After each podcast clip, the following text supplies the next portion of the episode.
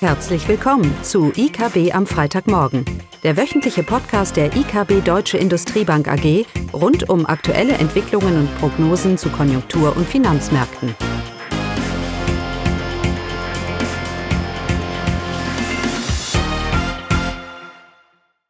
Willkommen zu IKB am Freitagmorgen, heute mit Caroline und mir, Eugenia. Ja, das Thema ist mal wieder Inflation und die Notenbankpolitik. Und dabei hat insbesondere die EZB ein Problem. Sie soll die Inflation bekämpfen, also die Zinsen erhöhen. Und gleichzeitig soll eine Fragmentierung der Märkte, also ein Auseinanderlaufen der Spreads verhindert werden. Ein zu hohes Niveau für Krisenländer, Zinsniveau für Krisenländer soll verhindert werden. Also man hat Sorge vor einer neuen, erneuten Euro-Schuldenkrise wie vor zehn Jahren. Das Ganze scheint aber im Widerspruch zu stehen. Zinsen für Krisenländer niedrig halten und grundsätzlich die Zinsen zur Inflationsbekämpfung anzuheben. Das scheint ein Widerspruch zu sein.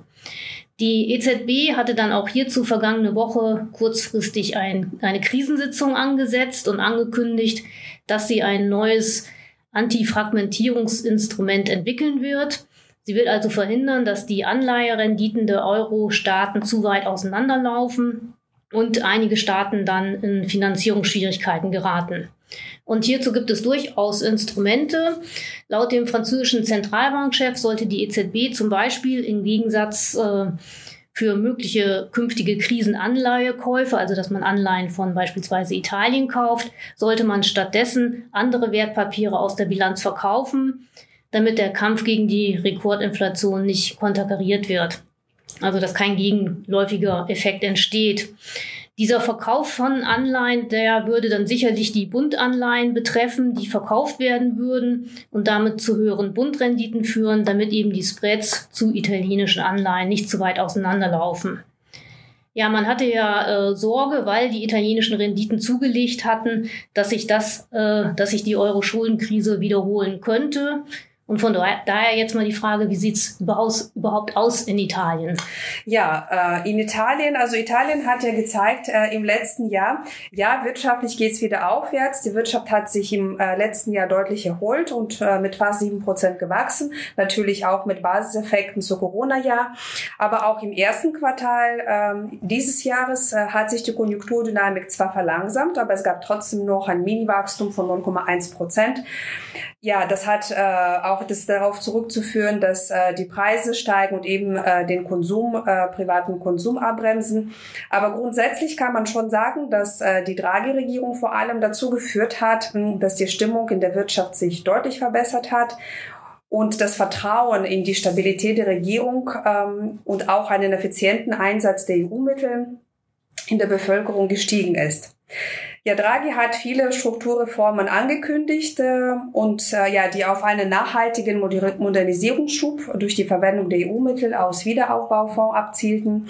Aber fundamentale Herausforderungen für Italien wie äh, geringe Produktivität und hohe Verschuldung, niedriges Potenzialwachstum, ja, das bleibt auch weiterhin bestehen. Denn zwei Jahre Reformpolitik sind einfach nur zu kurz, um äh, diese grundsätzlichen Probleme aus der Welt zu schaffen.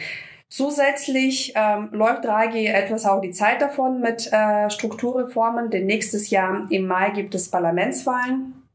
Und ob Draghi dann auch weitermacht, ist äh, nicht sicher. Denn äh, laut äh, Umfragewerten gewinnt die rechtspopulistische Partei immer, immer mehr an ähm, Zustimmung, so dass ihr Sieg auch nicht unwahrscheinlich ist. Und somit steigt äh, die politische Unsicherheit wieder. Und all das macht natürlich die Investoren unsicher, weil sich eben in steigenden Risikoprämien italienische Staatsanleihen zeigt.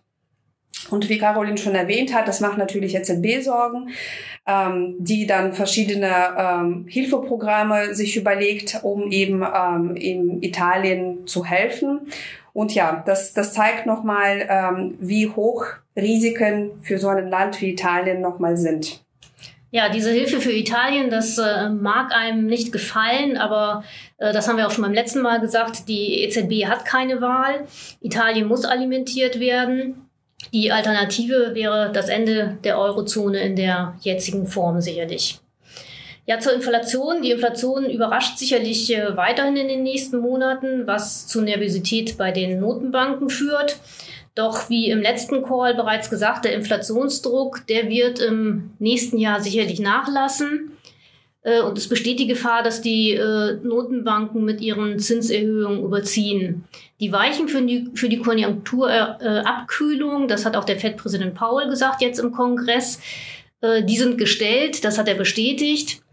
Die hohe Inflation belastet die Kaufkraft, den Konsum. Auch Gewinne am Standort Deutschland stehen seit dem ersten Quartal unter Druck. Kosten wie Rohstoffpreise oder Löhne können immer weniger weitergegeben werden. Ja, und die Stimmung scheint sich auch zunehmend zu verschlechtern. Genau, das äh, spiegeln nochmal die veröffentlichten PMI-Zahlen wieder. Ähm, ja, für die Eurozone gibt es wieder Stimmungszeittrübung bei den Unternehmen. Der Composite-Index sinkt deutlich auf 51,9 Punkte und der Rückgang ist sowohl auf die Verschlechterung äh, der Teilindizes für Dienstleistungen, aber auch für Industrie zurückzuführen.